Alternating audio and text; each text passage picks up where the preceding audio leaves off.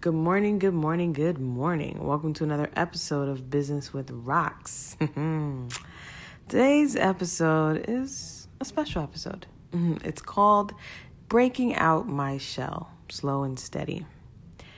You see, I am someone who is very firm on when I believe something, or I would like to say I'm very picky or stubborn when I make a decision.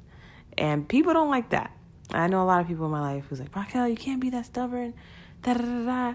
You can't be like that. And I and I'm and I used to just, you know, have their information go from one ear out the next. But for me, what really is like the deciding factor in changing it is the most high, you know, me connecting more with my father and with my big brother. That that is what's allowing me to break out of my shell. All praises to that, you know, and kind of break that that wall, that that shell that I'm always like hiding behind. You know what I'm saying? It's allowing me to just crack and put some kind of you know uh, humility in there and and um, whatever weirdness that I display when it comes to my decisions. Because I'm like I said, I'm pretty firm. There's so many times in my life when people were just like, Rock, let's go out. and I told them no. Because and and there's almost nothing that person could do to make me go out. There's almost nothing that person can do to make me do anything I feel like at that moment I don't want to do. So that's something I've been uh, working on because I understand that there's going to be times when rock you can't be like that. I have to be able to see other people's points of views. And now I'm starting to realize just a little bit, just a little bit, not a lot. so that that's a start.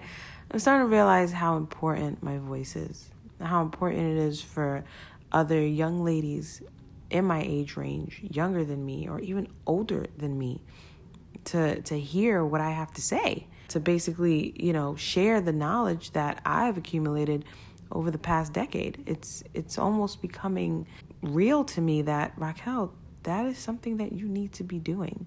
Now, don't get me wrong, I'm still not someone who want a camera in my face. I, I, I'm still at that point in my life, but for the fact that I even started this podcast and been doing what I've been doing right now, it shows great improvement in everything. And that's something that I'm excited about. I'm trying to really, you know, push more and not miss episodes. And if I am missing episodes, you know, trying to make them up. And, you know, I'm just trying to be, you know, firm on this path because I see great things for myself, you know, and, and I don't want to hinder those opportunities because I'm so scared or I'm this, that, and the third, you know. But like I said, I'm slow and steady, gonna win this race and just having great people around me and supporting me and just like rock. We're gonna make this happen. Rock. It's gonna be good. Rock. Every step of the way we got you. You know the beauty about one of my mentors his name is jermaine. He's almost 100% positive that by next year i'm gonna be on stage talking. Whether it's at his event whether it's at some i don't know platform or whatever it is you know and i look at him i'm like bruh you can't even get me to sit on a round table around people to say anything to anybody.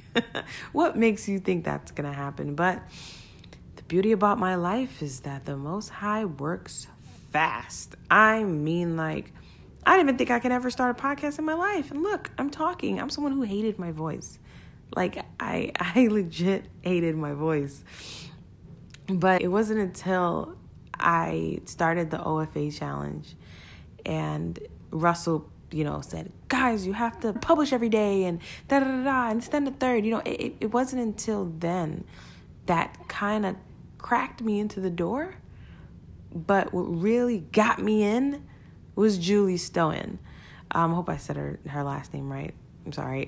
but Julie is one of um, the funnel uh, uh, mentors and coaches we had on that 30 day journey.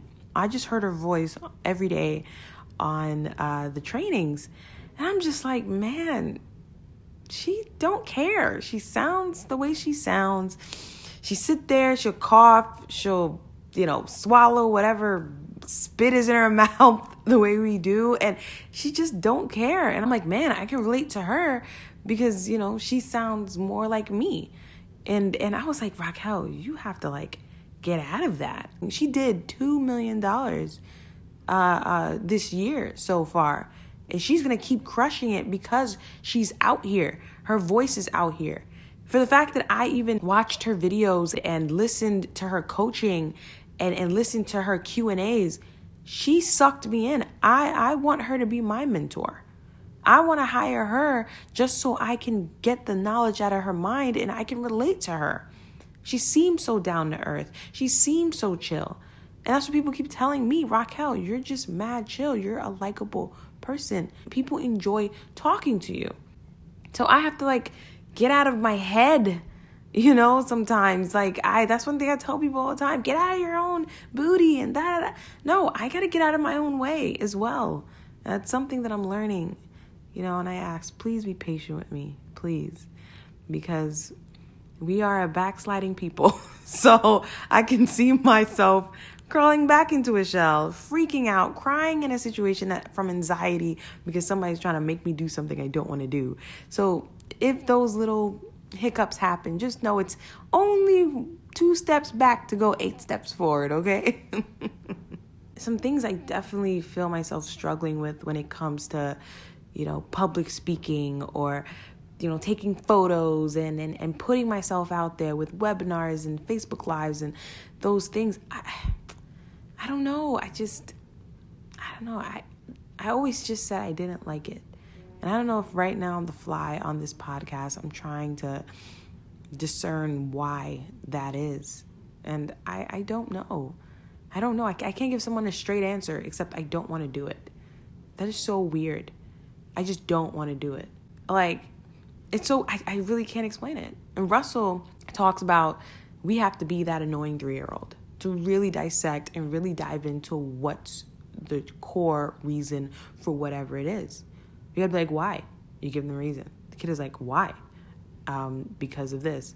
Why? You have to keep asking yourself why until the hidden core, you know, emotional situation happens. Like 90% of the time, it's always, oh my gosh, you know, when I was younger, you know kids used to bully me and and and and call me fat and call me ugly and and, and I I don't know it's whatever it is or or like my dad you know I all I want to do is is um make him happy and and make him proud because growing up he always looked at me as a loser. You know what I'm saying? Like it's always a core thing and maybe I just got to sit there and go on my why journey or something. I think that's what uh, needs to happen for me to really figure out what is the reason you know, like like Cardi B says, "What's the reason?" I'm, I'm playing, but um, one thing I could really appreciate more than anything is the people in my life because if I didn't have them,